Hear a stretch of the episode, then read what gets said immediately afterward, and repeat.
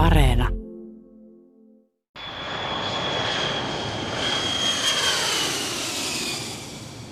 Tänään me puhumme yhteisvastuista ja EUsta, siitä miksi Suomen kannattaa tai ei kannata osallistua tähän nyt suunniteltuun 750 miljardin euron koronan talousvaikutuksia lieventämään suunniteltuun EUn elvytysvälineeseen, josta Suomen nettomaksuosuus olisi tämänhetkisten arvioiden mukaan useita miljardeja. Ja minkälaisia yhteisvastuita Suomella ylipäänsä tällä hetkellä on EUssa ja miten Suomen eurojäsenyys on vaikuttanut ja vaikuttaa Suomen talouteen. Haastateltavana meillä on valtiotieteen tohtori Peter Nyberi, joka on toiminut ennen eläköitymistään muun muassa valtiovarainministeriön rahoitusmarkkinaosaston ylijohtajana ja myös Suomen Pankissa erilaisissa tehtävissä. Mutta mitä mieltä valtiotieteen tohtori Peter Nyberi on tästä EUn elvytysvälineestä? Minusta se voi ehkä olla tarpeellisena tämmöisenä poliittisena solidarisuuden merkkinä ja lupauksena, että niin kuin lisää on tulossa, mutta se ei ole välttämätön koronaseuraamusten hoidolle, eikä se myöskään ole riittävä euromaiden, edes ongelmallisten euromaiden talouspulmien ratkaisemiseksi.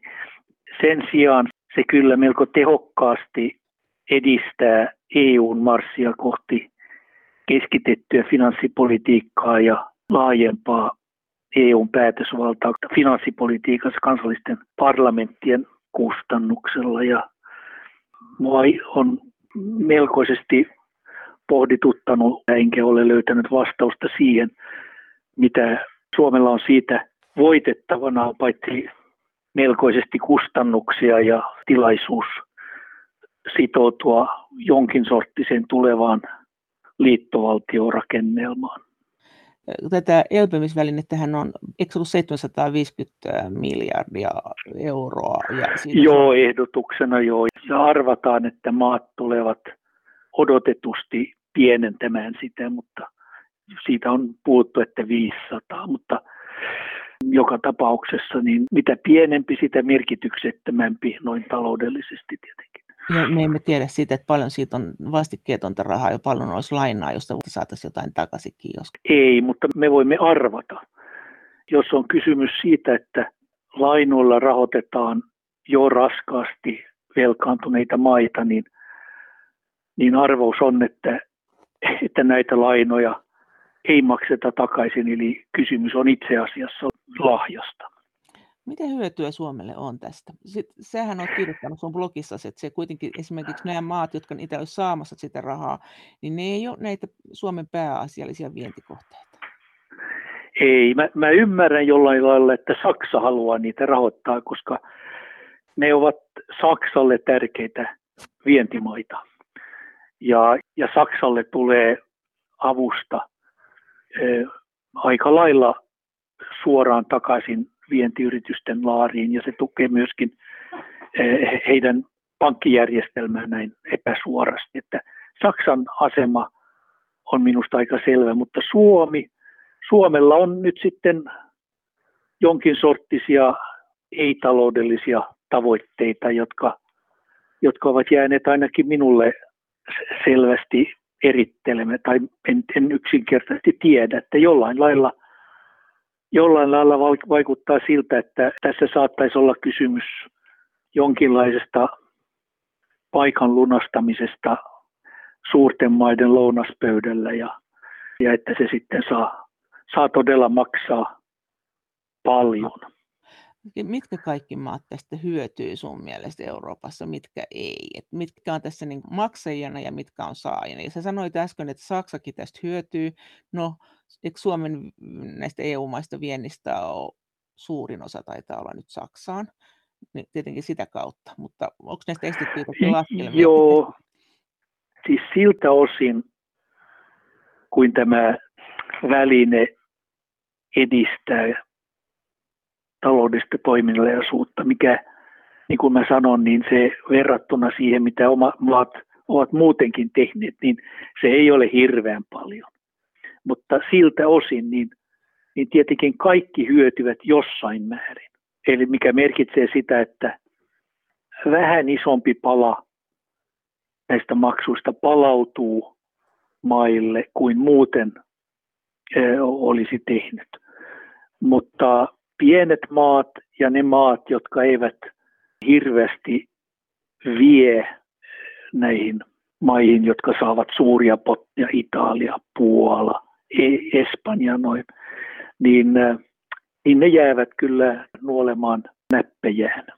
Sitten on tietenkin kysymys, että kaikki nämä seurannaisvaikutukset, jotka eivät liity just tähän maksatukseen, niin mitkä ne ovat, että ja, ja siitä riippuen niin sitten jotkut maat tai joidenkin maiden osia niin hyötyvät tai ei. Paljon se olisi Suomen osuus sit 750 miljardista tai sit 500 miljardista? Siis minä olen nähnyt semmoisen numeron, että Suomen tavallaan maksettavaksi tai oikeastaan takaamaksi tulisi suunnilleen 13 miljardia, josta tulisi takaisin sitten ehkä kahdeksan, mutta se on puhdas arvaus. Eli, eli sanotaan nyt näin, että nettomääräisesti Suomi niin maksaisi vähintään 5 miljardia. Ja epäilen kovasti, että, että ohjelma olisi niin tehokas, että vientimme niin kuin nousisi sen verran. Jos se nousisi, niin se olisi, se olisi itse asiassa vienti, josta itse maksamme. Mutta on sanottu, että meidän talouskasvu tulee olemaan EU-alueen hitainta nyt, kun tästä koronakriisistä tai tästä talouskriisistä selvitään, tai ainakin ensi vuonna. Niin, eikö, Mutta eikö, Suomen, Suomen kasvu on pitkään ollut erittäin hidas verrattuna muihin EU-maihin. No, miksi me ei sitten saada rahaa? Mitä sä olet mieltä näistä laskuperusteista? Onko niitä avattu kunnolla? Että millä perusteella me saadaan näin vähän rahaa, tai miksi me ollaan maksajina, jos meillä kuitenkin tilanne on se, että meidän talouskasvu on huono? En tiedä, mutta luultavasti se perustuu siihen, että on käytetty niin kuin avainta, joka ei, ei tätä kuvaa. En tunne asiaa kovin hyvin.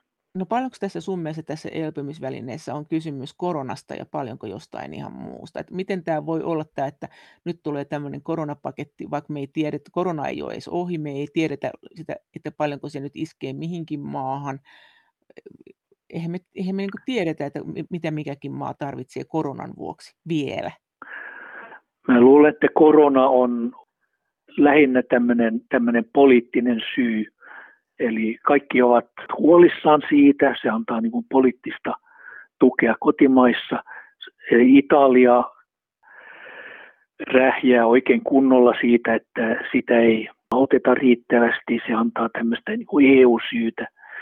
Ja käytännössä kysymys on minusta jostain melko lailla niin, niin muusta asiasta. Eli minä uskon, että suuri syy siihen, että tähän mennään, ensinhän Saksa ja Ranska ehdottivat 500 miljardia. Ranska on aina ollut yhteisvastuun kannalla. Saksa haluaa niin kuin vientiteollisuutensa niin kuin elvytettäväksi. Sen jälkeen komissio tuli mukaan. Luulisin ennen kaikkea, koska se näkee oivan tilaisuuden nyt laajentaa merkittävästi komission toimivaltaa. Niin sillä tavalla, että komissiolle ja EUlle rakennettaisiin kauan toivottua omaa finanssipolitiikkaa ja mahdollisuutta toimia e, itsenäisenä talouspoliittisena tekijänä. Ja ehkä sitten jossain vaiheessa, siinä vaiheessa kun rahoja pitää maksaa takaisin, niin, niin tarjota muutenkin maksujen kanssa kamppaileville maille mahdollisuuden, että EU itse maksaisi, jos se vain saisi verotusoikeutta.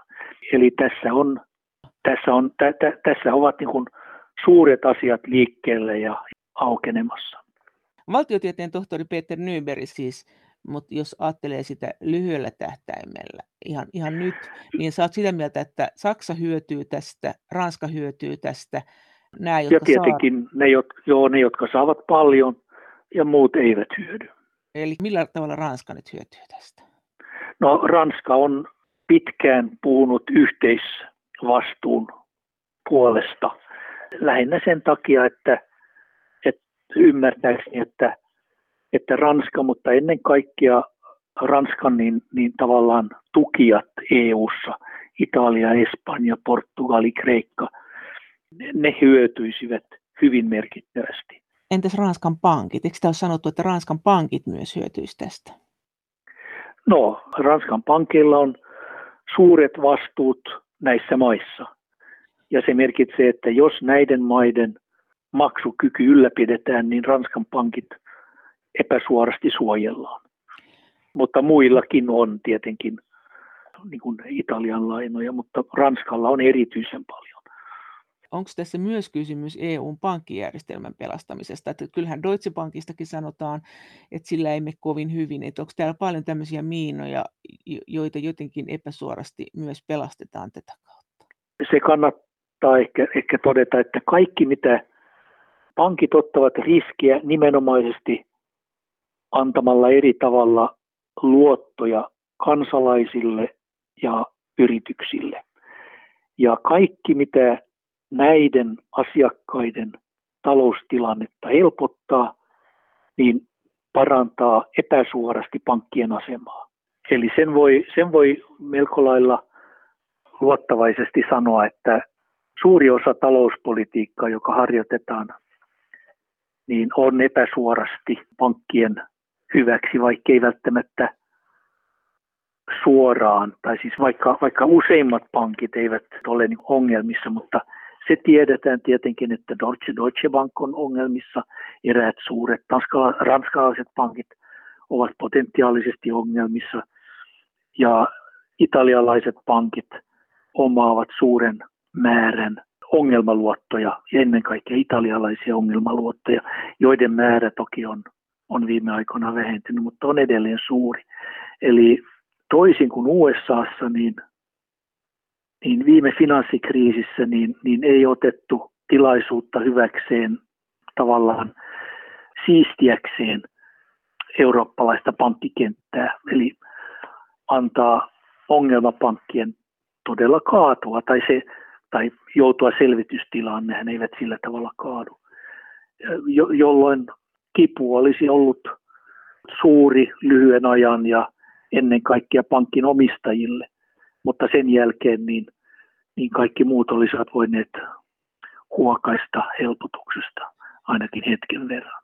Mutta näet sä, että tämä paketti on mm, tarkoitettu myös Euroopan pankkijärjestelmän tukemiseen, ja jos on, niin kuinka suuri jonkunnäköinen prosentuaalinen osuus tästä on tämän asian merkityksestä onkin itse asiassa pankkien tukemista? Tuohon mun on niin vaikea sanoa mitään. Se, mä tiedän vaan Mä voin, se, se riippuu, siis merkittävä osa, jollei kaikki näistä rahoista jaetaan muille kuin pankeille, sikäli kun mä olen ymmärtänyt.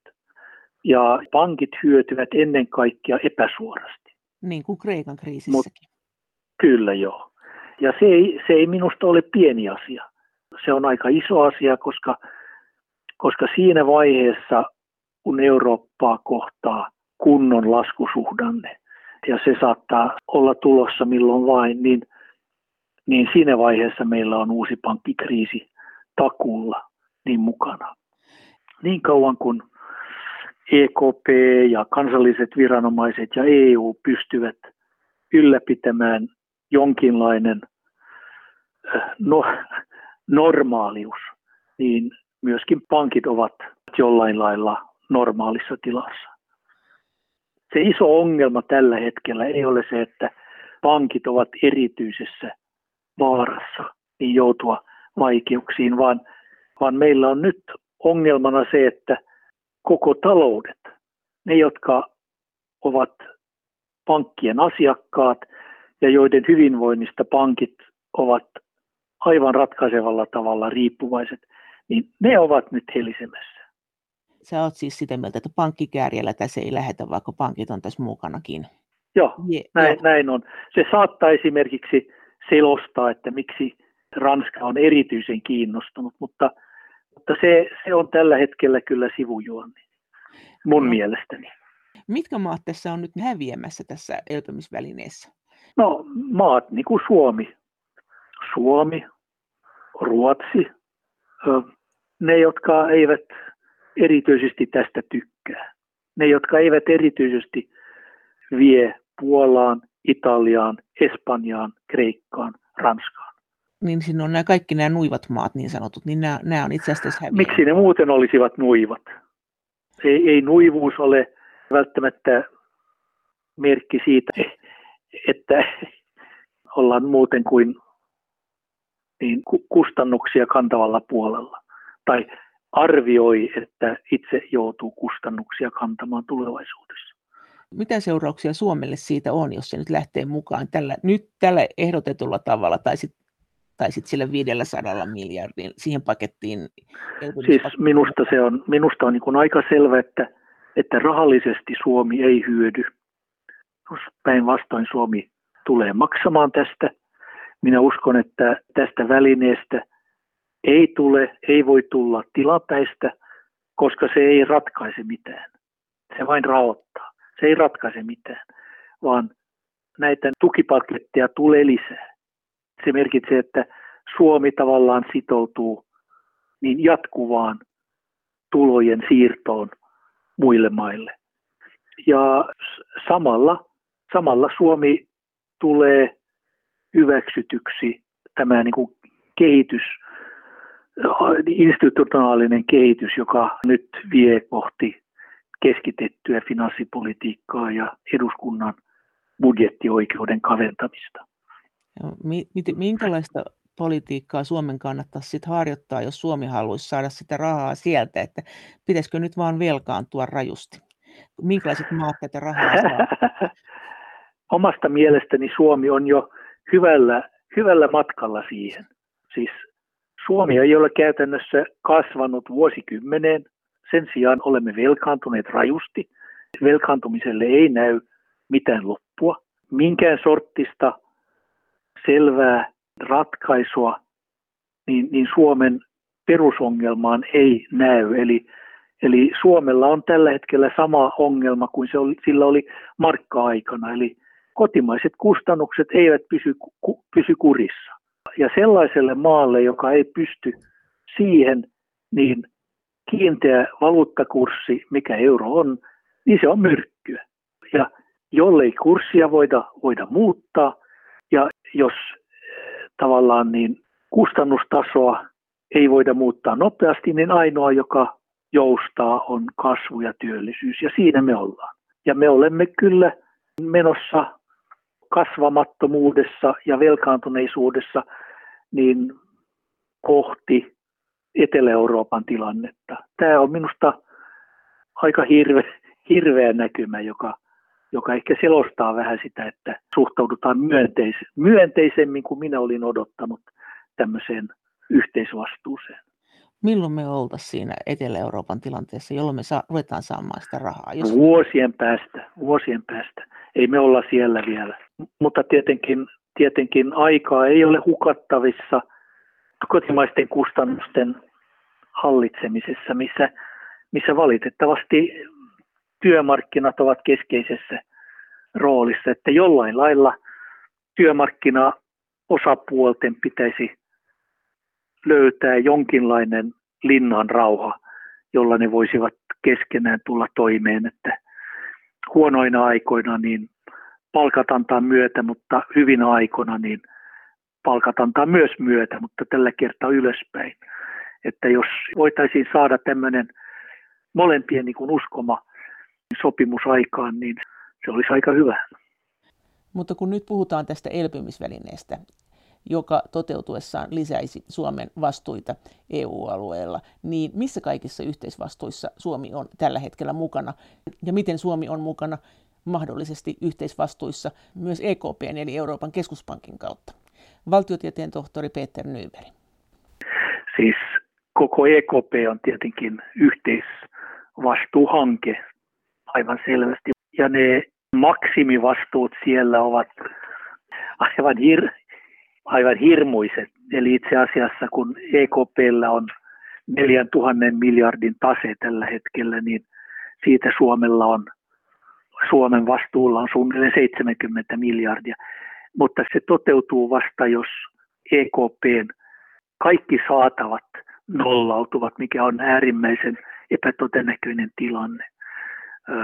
Se, mistä myöskin saattaa tulla pulma, on, on niin sanottu Target 2 tase, jossa Suomella on, on saatavia noin ja, ja melkein 70 miljardia. Että siitä saattaa tulla kinaa joistakin eristä, jos jokin maa lähtee eurosta, mutta siitähän ei ole ainakaan vielä kirkossa kuulutettu.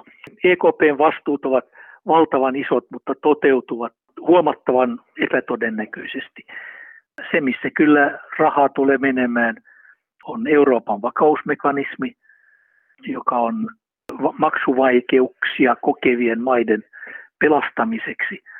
Siinä on Suomella pari miljardia kiinni ja sitten lisää luvattuna. Siis EVM-rahasto. Missä, missä EVM, on, joo, kyllä, kyllä. Ja, ja EKPn kautta meillä periaatteessa on, koska se on meidän yhteinen pankki, niin, mutta se sanoit, että Target 2 on se, siis EKPn kautta voi tulla jotain miinoja, mutta se Target 2 on sun mielestä se miina, joka saattaa tapahtua. Mikä se Target 2 on? Target 2 on tapa, millä keskuspankkien välillä siirtyy lainaa, jotta he voivat hoitaa yksittäisten pankkien to- toimintoja niin kuin rajojen yli. Siis tarkoittaako tämä sitä, että jos vaikka Italian pankit kaatuisi, niin se heijastuisi meille EKPn tämän kyseisen Target 2 kautta, ja jos niin miten? Niin, siis jos Italian pankit kaatuisivat, niin se merkitsee todennäköisesti, että, että pankit menevät selvitystilaan, mikä merkitsee, että osa niiden veloista nollataan. Se merkitsee, että niiden omistajat kärsivät. Jos EKP on niiden omistusten, omistajien niin, niin keskuudessa, niin tähän saakka ainakin silloin Kreikan tapauksessa, niin, niin EKPn omistuksia ei leikattu ollenkaan, vaikka yksityisten omistuksia leikattiin. Jos tehdään toisin, eli myöskin EKPn omistukset leikataan, niin silloin, silloin EKPn tulos heikkenee. Jos kysymys olisi hirveän suuresta leikkauksesta, niin EKP voisi mennä miinukselle, mikä merkitsee, että keskuspankit eivät enää jaa niin paljon rahaa niin jäsenmaiden valtioille kuin mitä se yleensä tekee. Eli tavalla tai toisella valtiot maksavat. Se ei ollut target, se oli EKPn tase. Joo. Target, niin siinä on kysymys keskuspankkien välisestä ja saatavista, mikä merkitsee, että ainoastaan jos keskuspankki lähtee EKPstä tai euroalueelta, eli maa lähtee euroalueelta, niin silloin toteutuu niin tappio mun mielestäni. Ja ylipäänsä voidaan ajatella, että semmoisessa tapauksessa varmaan sovitaan siitä, että millä tavalla euromaille tulevat velat maksetaan takaisin niin aikanaan, niin se, se ehkä ei tule olemaan täydellinen tappio, vaan se voi olla niin kuin pelkästään hyvin pitkäaikainen laina. Mutta se voi tapahtua, jos Italia lähtisi eurosta, niin kuin aina joskus sanotaan, luuletko että näin voisi käydä? Kyllä. Niin silloin periaatteessa Italia voisi lähteä ovet paukkuun ja ilmoittaa, että, että me ei makseta mitään velkoja takaisin EKPlle, EKP on meitä tukenut. Mikäs, paljon se silloin kolahtaisi Suomeen? Sitä minä en tiedä, mutta kyllä siinä aivan varmasti niin kuin muutama miljardi menisi. Mutta pidät sitä todennäköisenä, että, Italia, että yksi mahdollisuus, ihan todennäköinen mahdollisuus on, että Italia lähtee eurosta joskus. Koska kyllä, kyllä. Niin. En minä vaan tiedä siis Italialla on niin samanlainen ongelma kuin Suomella on. Eli, eli kasvua ei ole ollut mies muistiin suunnilleen ja velkaa on hirveästi ja, ja, ja markkinoita ei saa ilman EKPn jatkuva, jatkuvia tukitoimia niin lainaa eh, kestävään hintaan. Eli Italia on, on ollut jo pitkään eh, täysin riippuvainen EKPn tukiostoista ja sillä tavalla EKPn rahoituksesta. Mm, mitä mieltä sä ylipäänsä oot tästä euron tilanteesta ja kannattaako Suomen olla mukana eurossa? Paljon on puhuttu siitä, että euro syntyi valuvikojen kanssa. Ja siitä keskustellaan lähinnä, että olivatko ne valuviat ihan tarkoitettuja vai, vai, vai sattumia. Ne valuviat eivät ole menneet mihinkään. Ja, ja mitään ei ole pystytty niille tekemään. Nyt niille pyritään, pyritään löytämään korjausta niin kuin e- e- euroalueen rakennetta muuttaen.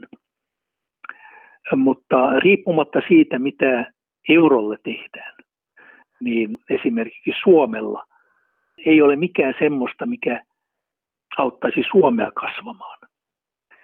Niin kuin ei myöskään ole mitään, mikä auttaisi Italia kasvamaan. Eli riippumatta siitä, minkälainen euro on, niin kauan kuin maalla ei ole omaa valuuttaa, niin sen pitää olla ketterä ja joustava kotimaisissa kustannuksista selviäkseen euroalueella.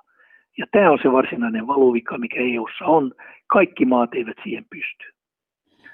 Kannattaisiko Suomen sitten erota eurosta? Kyllä, minusta kannattaa hyvin vakavasti sitä miettiä ainakin. Ja, ja jollei sitä mieti, niin sitten olisi erinomaisen hyvä selostaa, että, että minkälaisia muita hyötyjä Suomella on euroalueen jäsenenä, jollei talouskasvu ja hyvinvointi kuulu niihin. Tästähän on sanottu, että, että ehkä meidän ei kannata olla eurossa. Monet sanoo, että ei kannata olla, mutta se tulisi niin kalliiksi eroaminen, että ei kannata erota. Onko sulla minkälainen näkemys siitä, että kuinka kalliiksi eurossa oleminen meille tulee, kuinka kalliiksi se eroaminen meille tulisi? Millaisista summista puhutaan? Sä oot kuitenkin sitä mieltä nyt näköjään, että saattaisi kuitenkin olla, että jäätäisiin plussan puolelle. Näitähän ei esitetä näitä numeroita julkisuudessa. Ei siis, niin siitä ei helposti ymmärrettävistä syistä oteta keskustelun alaiseksi esimerkiksi viranomaisten tai tai virallista linjaa seuraavien mielestä. Se, mikä on tehty, on, että semmoinen pieni ryhmä ekonomisteja, joihin minäkin kuuluin, niin tein tämmöisen selvityksen siitä, että mitä se saattaisi Suomen tapauksessa maksaa ja mitä se edellyttäisi. Ja halvimmillaan se maksaisi ehkä 10 miljardia ja kalliimmillaan niin se olisi huomattavasti, mutta epämääräisesti kalliimpi ja, ja saattaisi myöskin johtaa tämmöisiin poliittisiin kostotoimiin muiden euromaiden kohdalta. Millä todennäköisyydellä niin se roimasti ylittää tai, ja ylitti kirjoittajien niin kuin arviointikykyä. Mutta ne tulot, mikä se plus, koska se rupeisi tuottaa takaisin? Kauanko sinne pitäisi sinnitellä? Jos ajatellaan, että ah. nyt me ollaan mukana tässä? Sanotaan nyt, että muutama vuosi. Muutama vuosi, niin todennäköisesti ja edellyttäen, että se oma valuutta olisi joustava, niin, äh, niin muutamassa, muutamassa vuodessa niin viennin tulisi, tulisi kyllä, kyllä ruveta kehittymään vähän toisella tavalla kuin se viime aikoina on kehittynyt. Lähinnä sen takia vaan, että joustava kurssi se mukautuu siihen, tuleeko maahan nettomääräisesti riittävästi valuuttaa vai ei. Jollei tule, niin silloin kurssi laskee. Jos tulee, niin kurssi nousee. Ja koska suuri osa kumminkin liittyy vientiin ja tuontiin, niin sitä mukaan sitten pitkällä aikavälillä mennään. No sä olit kuitenkin valtiovarainministeriössä siellä rahapolitiikkaosastolla johtajana, Joo. et ollut, ja sitten sä oot ollut Suomen Pankissa. Eli sä tunnet kyllä tämän meidän ekonomistikunnan, ja sen lisäksi sä olit vielä neuvomassa Irlannin valtiota talouden suhteen. Ää, minkälainen käsitys sulla on, kun sä nyt kuitenkin näitä ihmisiä tunnet ja näiden kanssa oot jutellut, että kuinka moni ekonomisti meillä ajattelee näin, että nyt pitäisi ruveta eroamaan eurosta ja pitäisi tehdä ne suunnitelmat. Tästä ei moni puhu julkisesti, mutta mikä käsitys sulla on tästä asiasta? Se on, toi on hirveän vaikea kysymys. Sanotaan näin, että, että vuosi vuodelta on tullut enemmän. Ja niin kuin sä sanoit, niin, niin yksittäiselle ekonomistille, joka vaikuttaa esimerkiksi VMS Suomen Pankissa, yksityisessä pankissa tai noin, niin sille on usein hyvin vaikea Ja pitää ollakin hyvin vaikea sanoa jotain, mikä ei jotenkin on linjassa sen työnantajan kanssa. Siis sä sanoit, että Suomen pitäisi lähteä eurosta, eikö niin? Ja mitkä muut maat sitten? Mutta... Suomen kannattaisi lähteä Italia, Kreikka, Espanja, Portugali, ehkä Irlanti, ehkä Ranska.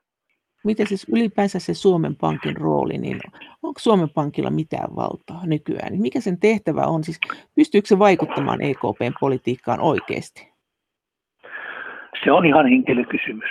Siis EKPssä työskentelee ja on työskennellyt useita ekonomisteja ja EKPn päättävässä elimessä on ainoastaan pääjohtaja läsnä. Pääjohtajasta se riippuu. Että, ja, ja kukaan ei tiedä, kukaan ei, koska EKPn johtokunnan kokouksista ei raportoida, niin kukaan ei, kukaan paitsi hän ja mahdollisesti jolle hän kertoo, niin ei tiedä tästä, ei tiedä mitään. Niin, että Suomen Pankki on siis sun mielestä EKPn ääni Suomessa, eikä, eikä Suomen ääni EKPssä? Suuremmassa määrin EKPn ääni Suomessa kuin Suomen ääni EKPssä luulisin, kyllä. Se Mutta se on, se on luulo. No mitä mieltä sä oot ylipäänsä ollut EKPn politiikasta? Sä oot sanonut, että, että kun Legard tuli no. nyt EKPn, tämän Euroopan keskuspankin johtajaksi, niin Draghi teki syksyllä niin kovia päätöksiä näiden maiden lainotusten suhteen, että Lagardilla ei hirveästi ole nyt välineitä, vaikka hän haluaisi, jos hän haluaisi esimerkiksi kiristää rahapolitiikkaa. Se, mikä EKP edelleen voi tehdä, on, siis EKPllä ei ole muuta kuin lainarahaa tarjottavana ja ehtoja sanottavana. Se voi edelleen laajentaa, laajentaa toimintaansa ja ruveta ostamaan – yksityisten yritysten lainoja. Siis Japanissahan keskuspankki ostaa yrityslainoja ja ymmärtääkseni osakkeitakin. Mutta se, mikä EKP olisi ehkä pitänyt alussa tehdä, on jättää tämä, tämä QE tai määrällinen keventäminen vähemmälle ja antaa eri jäsenmaiden velkakirjojen hinnat ja korot erkaantua toisistaan, antaa huonojen pankkien kaatua ja antaa sitten huonojen pankkien lainoittajien kärsiä tappioita, koska finanssimarkkinoilla niin, niin opitaan ennen kaikkea kantapään kautta. Mm, mutta äh, mikä tässä sun mielestä sitten on se, niin kuin se, sä sanoit, että euro on se yksi ongelma, EKPn politiikka on se yksi ongelma, mutta jos vielä mietitään tätä elvytyspakettia, ja sä sanoit, että tämä todennäköisin seuraus on siitä se, että loppujen lopuksi me sitoudutaan maksamaan toistemme velkoja tai tukia toisillemme, me euromaat nyt ainakin, ja näköjään myös eurottomatkin maat, ja sitten lopuksi, kun kaikki on hyvin ärtyneitä, niin sitten komissio yhtäkkiä sanoo, että joo, että tehdäänkin silleesti, että komissio ottaa veroja eri mailta ja maksaa näitä rahoja. Näinkö se nyt oli sun mielestä? No näin, näin se on. Tämä on minusta todennäköisin vaihtoehto. Mitä sä ajattelet tästä poliittisesti? Sähän olet kirjoittanut siitä kyllä paljon, että me näin annetaan valtaa ulos meiltä. Suomi joo. antaa valtaa esimerkiksi nyt ulos. ulos kyllä, Ikä, joo, ikävät päätökset muille. Mutta mitä siitä seuraa? Minusta se merkitsee sitä, että suomalaisen poliittisen järjestelmän legitimisyys heikkenee. Samaa tahtia kuin suomalainen hyvinvointivaltio tulee joskus tulevaisuudessa mahdottomaksi. Tulee mahdottomaksi sen takia, että jos EUlle annetaan paljon verotusoikeutta, sanotaan koko EUn oma budjetti suhteessa koko alueeseen olisi 15 prosenttia. Se merkitsee, että jotta se budjetti olisi jollain lailla tasapainossa, se tarvitsee 15 prosenttia veroa. Onko niin, että se menee sitten nykyisten verojen päälle. Minä epäilen kovasti, että poliittisesti se tulee olemaan monissa maissa hyvin vaikea, mikä merkitsee, että viime kädessä niin EU-verot ovat pois kunnallis- tai valtioverosta. Ja se merkitsee, että ne menot, jotka ne rahoittavat, niin ne tulevat mahdottomiksi rahoittaa. Ja Suomi on euroalueella sillä tavalla poikkeuksellinen, että meillä on niin sanottu hyvinvointivaltio, eli sosiaaliset menot ovat hyvin suuri osa meidän kokonais, kokonaismenosta. Ja se merkitsee, että sieltä todennäköisesti sitten leikataan eniten. Eli tämä tämmöinen suomalainen erikoisuus hyvinvointivaltio, niin se on tämän tien päässä poissa. Ja sä oletat, että tämä tapahtuu huomaamatta hivuttamalla? No tähän saakka niin tämä vallan siirto niin EU-keskukselle on tapahtunut keskustelematta ja suurelta osin kommentoimatta. Kyllä. Eli silloin sun mielestä tämä koko EUn tulevaisuus on tämmöinen, että lisää integraatiota? No onhan siinä hirveä hinku siihen. Ainakin kaikki EU-instituutiot tekevät työtä sen puolesta. Ja monissa maissa osa, jollei suuri osa poliitikoista ja, ja elinkeinoelämästä tekee työtä sen puolesta. Ja suuri osa jäljelle jäävästä porukasta on hiljaa, eikä välttämättä ole kiinnostunut. Mutta tähän mahdolliseen hyvinvointivaltion murenemiseen voi valtiotieteen tohtori Peter Nyberin mukaan mennä paljon aikaa. Tähän menee aikaa, kyllä. Mutta pitää katsoa mahdollisimman pitkälle eteenpäin, kun tekee isoja päätöksiä. Tämä, tämä olisi kai se, mitä mä toivon, että päättäjät tekevät. Ja susta tuntuu nyt, sä oot sanonut, että he eivät tee niin, vaikka he ovat, että nuoretkaan päättäjät, joilla on tässä pitkä ura edessä, niin sä oot sitä mieltä, että he ei jotenkin näe tätä. Eikö sä ole näin sanonut? Siis mä en tiedä, minkä takia he ovat valmiita mun tulkintani mukaan hyväksymään tätä. Minä näen, että heillä, on, heillä täytyy olla jotkut suuremmat ja varmemmat tavoitteet kuin taloudellinen hyvinvointi kansalaisille, jotta se kannattaisi. Minä en tiedä, mitä se on. Siinä on puhuttu paljon turvallisuudesta ja sitten on puhuttu, että ne ovat tyhmiä tai lyhytnäköisiä. Minä en usko siihen, että ne ovat tyhmiä ja lyhytnäköisiä. Ne ovat fiksuja ihmisiä melkein kaikki. Kyllä he tietävät, mitä tekevät, mutta miksi? Nythän on se tilanne, että nämä ei-euromaatkin, jo, niitähän, niitähän kanssa vaaditaan tähän, tai oletetaan, että ne tulee tähän elvytyspakettiin, tai mikä elvytyselin, tähän mukaan, niin oletatko että niiden erityisasema tulee säilymään nyt, kun Britannia on lähtenyt pois? Britannia on kuitenkin ollut aika mahtava ei-euromaa EU:ssa. Minä luulisin, vaikka minä myöskin uskon, että poliittinen paine heitä kohtaan tulee lisääntymään. Mutta kun sä puhut tästä näin, että jos käy näin, että EU rupeaa verottamaan jäsenmaitaan, niin sä oletat, että se koskee pelkästään euromaita eikä näitä ei-euromaita, vai oletat sä, että se koskisi kaikkia EU-maita? Verotusasioissa toistaiseksi tarvitaan yksimielisyys, ja minä luulen, että, että EUn verotusoikeus tulisi sillä edellytyksellä, että näitä maita ei veroteta. Näitä, jotka ei ole eurossa. Niin. Eli, eli ne e, e, erkaantuisi kokonaan. Ja silloin varmaan tästä asiasta... Niin, ne saattaisivat, ne saattaisivat maksaa jollain toisella tavalla esimerkiksi korotettuna jäsen, EU-jäsenmaksuna. Miten sä ajattelet siitä elvytyspaketista? Miten sä oletat, että siinä käy? Että tässähän joku aika sitten Vesa Vihrielä ja Päivi-Leena Saanberg kirjoitti yhdessä tämmöisen kirjoituksen, jossa he sanoi muun muassa näin, että se olisi järkevää, että siihen saisi mennä mukaan ne, jotka haluaa, ne, jotka ei halua, niin ei menisi mukaan. Olisiko tämä sinusta hyvä malli? Ja mitä Suomeen sitten pitäisi tehdä?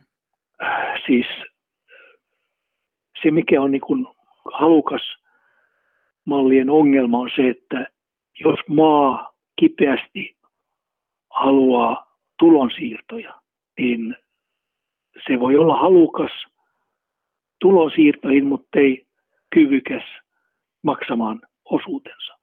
Mutta eikö se sitten olisi ihan selvä peli, että sitten siellä olisi ne, jotka haluaa niitä itselleen niitä tulonsiirtoja, ja sitten ne, jotka haluaa maksaa, niin jaettaa sitten ne niiden rahat, mitä he haluavat maksaa näille, näille jotka tarvitsee niitä. Silloin niin kuin puoli maailma tulisi sinne puoli EUta. Mutta mut, mut, meillähän kuitenkin on sanottu, että siis itse asiassa, koska tämä tulee niin kalliiksi Suomelle tämä elvytyspaketti mahdollisesti, mitä siitä nyt tiedetään, saattaa tulla, niin se ongelma on se, että silloin me ei voida hoitaa näitä meidän perustuslaillisia velvollisuuksiamme niin kuin tässä hyvinvointiyhteiskunnassa. Ja siitähän, siitähän me ei voida muuten EUlle sanoa mitään, koska EUn lait menee Suomen lakien yli, kaikki lait perustuslakienkin yli, mutta neuvostossa meidän pitää miettiä sitä, että mitä meidän perustuslaki niin kuin meiltä maana edellyttää, ja me ei voida siellä äänestää semmoisten menojen puolesta, jotka näin keskeisesti hankaloittaa meidän taloudenpitoa. Mm, ja sä oot muistaakseni sanonut, että nyt ei kuitenkaan vaikuta siltä, että esimerkiksi Suomessa olisi kovin iso tämmöinen taistelumieli, että ei makseta Siis se, mikä, se, mikä niin kuin minusta on, on selvästi ajateltavissa, on se, että eduskunta päättäisi niin, niin jonkin tyyppisestä avustuksesta. Se, mikä minusta ei ole kannatettavaa, on, että tämä tapahtuu sellaisen koneiston kautta, kun EU on hahmotellut, koska se vie kohti finanssiliittoa, jota pidän liittovaltion esikartanolla. Kysymys ei ole tässä ennen kaikkea niin kuin rahan säästämisestä, vaan, vaan itsemääräämisoikeuden säilyttämisestä. Ja kun, kun se tehdään, niin totta kai eduskunta sitten päättää, miten paljon ja millä ehdoin rahoitus annetaan. No miten se itsemääräämisoikeus susta tähän liittyy kuitenkin? Jos EUlle annetaan tavallaan määräajaksi oma budjetti ja, ja väline eh, niin kuin sen hoitamiseksi 40 vuodeksi, niin on hyvin helppoa ja todennäköisesti olettavaa, että, että tämmöinen tukitarve ilmaantuu ei vain nyt, vaan myöskin tulevaisuudessa. Uuden EU budjetin alkutaivaalla. Mutta sä oot sanonut myös, että tätä myöten Suomi menettää itsemääräämisoikeuttaan. Tarkoitatko se nimenomaan siten, että meiltä osa rahoista pyörii EUn kautta yhä enenemässä määrin vai onko siellä vielä joku muu asia? Siis se, mistä olen ollut huolissani, on nimenomaan kokonaisten politiikka-alojen siirtämistä EU-vastuulle kuuteen esimerkiksi tähän mennessä koko rahapolitiikka tietenkin, myöskin rahoitusmarkkinapolitiikka on suurelta osin siellä, ja nyt aloitetaan finanssipolitiikalla. Ja se tarkoittaa nyt suomen kielellä sitä, kun sanot rahapolitiikka, rahoituspolitiikka ja finanssipolitiikka, niin se rahapolitiikka on se euro. Ja rahoituspolitiikka on nimenomaisesti pankkiunioni ja tuleva pääomamarkkinaunioni. Sä et, et pidä niistä? Öö, mä totean vaan, että se on nyt semmoinen politiikkalohko, johon suomalaisilla on hyvin vähän sanomista. Sä et kannata sitä. Okay. Sano siitä pankkiunionista. Mitä sä nyt oot siitä mieltä? EU-markkinat eivät tarvitse yhtä ainoata valvontaa ja kriisinratkaisumekanismia. Ja ennen kaikkea se, merkit, se merkitsee sitä, että Suomi todennäköisesti maksaa muiden virheistä. Siis... Nordean tultua meille, niin tilanne on jonkin verran muuttunut, mutta jos pitää paikkaansa, että Nordean vakavaraisuus on toisella tasolla kuin muut suuret eurooppalaiset pankit, niin se on johtopäätös on edelleen sama. Siis parempi vai? Jos se on parempi, niin kuin ainakin finanssivalvonta näyttää. Sitten mitä, mitä se tarkoittaa Nordean kautta meille suomalaisille, jos tulee tämä pankkiunioni, jossa kuitenkin pankit keskenään takaa osin näitä saatavia näille piensijoittajille. Mitä se tarkoittaa tämä Nordean täällä olo tai mitä tämä ylipäänsä tarkoittaa suomalaisille?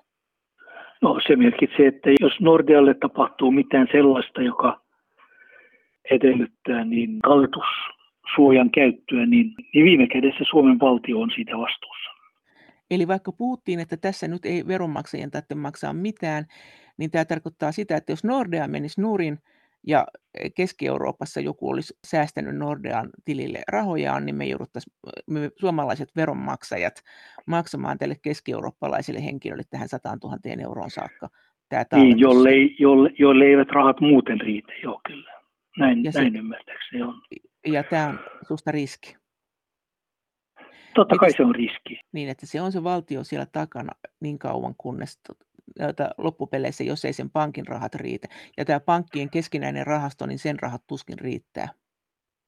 Näin jos tulee, jos se, tulee... Ne, se, ne riittävät kyllä yksittäisen, yksittäisen keskisuuren pankin, pankin niin, niin pääomittamiseen tai rahoittamiseen, mutta, mutta tuskin, tuskinpa systeemiriskin laukeamiseen. Valtiotieteen tohtori Peter Nyberg, miten isona miinana sä pidät sitä tällä hetkellä? Nythän se ei ole vielä, tämähän ei ole vielä voimassa, ihan vaan tämä keskinäinen vastuu näin rankkana, vai onko? Öö, kyllä, siitä on nekin kaikki on sovittu. Lu- luulisin, että ei vielä ole sovittu siitä, että valtiot viime kädessä vastaavat. Mutta käytännössä se täytyy olla, se täytyy toimia niin. No mitä sä sanot sitten tästä, kun nyt sanotaan, että tämä no bailout-pykälä, että EU-maat ei maksa toistensa velkoja, että se onkin nyt ymmärretty väärin, se on ymmärretty liian tiukaksi. Sä oot kuitenkin tosiaan ollut siellä Suomen Pankissa ja valtiovarainministeriössä. Onko me tavalliset kansalaiset aina ymmärretty tämä jotenkin ihan väärin? Oletteko te, jotka olette näiden asioiden kanssa ollut tekemisissä, niin ymmärtänyt se jotenkin ihan toisella lailla, joka nyt onkin tämä vallitseva tämänhetkinen tulkinta? Minust, minun mielestäni ei olla ymmärretty ollenkaan väärin, että se on vain poliittinen tulkinta, joka nyt, nyt on vaihtumassa. Mitä sä oot sitä mieltä? Minusta se on vaarallinen tie, että jos sosiaalisoidaan tappioita ja yksityistetään voittoja, niin sen tien lopussa niin ei ainakaan legitimiteetti voi viedä mitään voittoja. Mitä sä ylipäänsä oot mieltä siitä, että me tuetaan maita tässä, tämän koronakriisin taloudellisista seurauksista? Onko tämä susta semmoinen asia? Tässähän on siinä mielessä kiinnostava tilanne, että jotkut maat on hoitaneet tätä korona-asiaa aktiivisemmin kuin jotkut ja eri maat eri metodein. Niin miten sä oot siitä mieltä, että sitten jos, jos joku on hoitanut sitä vaikka, vaikka välinpitämättömästi, niin pitääkö muiden maiden tukea sitä? Kun puhutaan niin koronaohjelmista ja koronan hoidosta ja noin, niin niin se on tietenkin tämä niin kuin välitön keskustelun aihe. Se, mikä kummiskin makaa niin kuin täällä takana, ei ole se, että onko hoidettu korona hyvin tai huonosti, vaan se, että, että erä, eräissä maissa niin taloudellinen tilanne ei ole sallinut niitä iskuja, jotka koronahoidon seuraamuksista on, tullut, on tulossa siitä kannetaan huolta. Ei tavallaan viruksesta sellaisenaan, vaan viruksen seuraamukset. Jos kysymys olisi siitä, että rahasto käytettäisiin nimenomaisesti julkisen terveydenhuollon kehittämiseksi, niin asia olisi toinen. Silloin kysymys olisi vähän semmoisesta humanitaarisesta avusta ja niin poispäin. Nyt on kysymys vain ihan suoraan niin kuin yhteiskuntien rahoittamisesta. Se, se raha menee sinne, mihin sitä tarvitaan. Ei välttämättä ollenkaan koronan hoidosta kärsiville aloille, vaan, vaan siihen, niihin, niille aloille, joissa muutenkin kärsitään huonosta taloudesta. Eli jos sä katsot noita korona, näitä elvytyspakettirahoja, niin onko kun se annetaan näille maille, niin onko tässä mitään yhteyttä siihen, että onko se tosiaan koronasta kärsinyt? Silloinhan se pitäisi antaa Ruotsille se raha aika, aika suureksi osaksi. Mutta et, et onko nämä maat nimenomaan, jotka nyt on saamassa tätä paljon, niin kärsinyt siitä koronasta oikeasti? Siis minä en ole sillä tavalla tsekannut koronan vaikutuksia eri maissa, että minä voisin tuohon tohon vastata. Ylipäänsä koronan vaikutusten arvioiminen on melko konstikasta puuhaa. Ja viime kädessä niin, niin semmoinen niin kuin vähän luotettavampi arvio voisi tulla vasta vasta melkoisen ajan päästä. Mä sanoisin aikaisintaan ensi vuonna voisi sanoa jotain koronan taloudellisista vaikutuksista. Ja, ja saattaa olla, että niin kuin huomattavasti myö, niin kuin sitä, sitä myöhemminkin niin voisi sanoa siitä jotain. Nyt voidaan korkeintaan sanoa jotain koronan vastaisten toimien välittömistä vaikutuksista, mikä ei välttämättä tule olemaan ainoita. Mitä mieltä sä oot ollut siis nyt sit Suomen EU-politiikasta, siis talousmielestä, näinä, sanotaan nyt kymmenenä viimeisenä vuosina ja sitten näinä viime vuosina? Viimeisen kymmenen vuoden aikana olen ollut sitä mieltä, että, että Suomen pitäisi toimia velkaant, velkaantumisen vähentämiseksi ja äkkiä. No se ei ole toteutunut tietenkään. Onko siinä nyt minkälaiset riskit siinä velkaantumisessa? Kun sitä rahaa kuitenkin nyt on tällä lailla, niin kuinka paljon sijoittajat pystyy kiristämään tai nostamaan meidän korkoja? Jos EKP työntää sitä rahaa koko ajan, niin luulisin, että tässä on nyt kyllä velanottajan markkinat vielä pitkän aikaa, etenkin jos EKP ei uskalla sitä korkoa nostaa. Kaikki tuo, tuo ajatus edullisuudesta edellyttää jonkinlaista olettamasta EKPn tulevasta politiikasta, korkojen tulevasta kehityksestä ja velan helppohoitoisuudesta. Kuka menee takaamaan, että näin tulee olemaan? Eihän EKP voi tehdä muuta. EKP voi tehdä, mitä se haluaa. Nyt se ei halua tehdä hallaa velanottajille. Kysymys on, että voiko se myöskään suojata velanottajia liiallisesta velasta ja esimerkiksi rahoitusmarkkinoiden tai reaalimarkkinoiden syväsukelluksesta. Silloin täytyy lähteä siitä, että kopien pitää olla valmis ostamaan sijoittajien myymiä paperita loputtomiin ja pitää syytää halpaa rahaa loputtomiin talouksiin ja sen loputtomiin ei kuitenkaan niin kuin loputtomiin kannata. Niin kuinka paljon, onko, onko niin, että haluamme taloutta ilman minkälaisia rautusmarkkinoita, ehkä ilman markkinoita ollenkaan, niin minä en usko sitä. Jos markkinat annetaan toimia, niin jossain vaiheessa markkinat tulevat sanomaan, että riittää. Siis raha riittää vai? Miten niin, raha sanoo? riittää. Nyt enää ei, ei olla valmiita ostamaan sadan vuoden bondeja, jotka tuottavat eh, niin kuin alle 2 prosenttia vuodessa. Jota nyt ostetaan. Jota nyt ostetaan. Kuka tästä hyötyy tästä halvasta rahasta tällä hetkellä? Mitkä tahot siitä hyötyy ja mitkä siitä häviää? Miten se vaikuttaa tulonjakoon? Mä luulen, että ne hyötyvät, jotka pystyvät halvalla rahas, rahalla ostamaan esimerkiksi tehtaita, ylipäänsä reaaliomaisuutta, jotka pystyvät sitä tekemään ja sitten myymään niin kuin finanssisaatavia pois niin, että velka ei enää rasita heitä. He ovat saaneet ilmaiseksi käytännössä reaaliomaisuutta. Kuka kärsii siitä?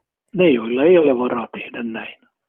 Ne kärsivät sillä tavalla, että jossain vaiheessa, kun heillä on velkaa, mutta heillä on velkaa, jolle on annettu jonkinlaista vakuutta, ja heillä ei ole mahdollisuutta enää maksaa sitä velkaa takaisin. Joko heidän tulonsa ovat tupistuneet, he ovat työttömiä, korko, korot ovat nousseet tai niin poispäin.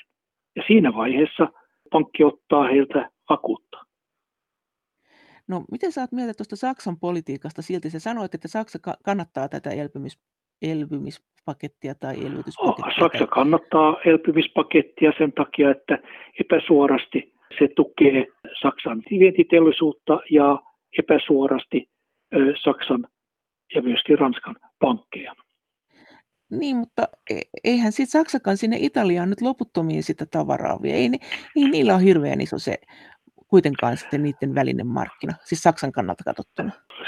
Saksa on riittävän iso, että jos se insistoi, että tämä jää väliaikaiseksi ja yhden laakin ammukseksi, niin se jää. Siitä ei vaan ole mitään takeita, että näin tulee olemaan ja että, että Saksa tulee näin päättymään. Se on vaan uskoakseni se, mitä tekee Saksalle helppoa hyväksyä tämä. Komissio on luvannut, että se on tilapäistoimi. Se lupaus ei välttämättä pidetä, mutta Saksa voi olla melko varma, että jollei se halua, niin sitä ei toisteta. Sä kuitenkin jotenkin narskutellut hampaita, että meidän vastuuministeri Tyhti Tuppurainen oli sanonut jotenkin, että tässä kompromisseilla edetään, että ei tässä nyt mitään, jotenkin kuitenkin, että ollaan aika sovinnollisia. Jos sen lausunnon lukee yhdessä sen kanssa, mitä Suomen EU-politiikka on ollut, niin minä luin sen sillä tavalla, että mikä tahansa kelpaa Suomelle, ei kai kun, vaan, kun vaan muut ovat sen kannalla. Näin sanoi valtiotieteen tohtori Peter Nyberg. Kiitos teille kaikista kommenteista ja viesteistä. Kaikki kommentit ja viestit ovat aina erittäin tervetulleita ja niitä voi lähettää sähköpostitse osoitteeseen maija.elonheimo.yle.fi. Ja sen lisäksi me voimme keskustella yhdessä näistä asioista Twitterissä aihetunnisteella hashtag Brysselin kone.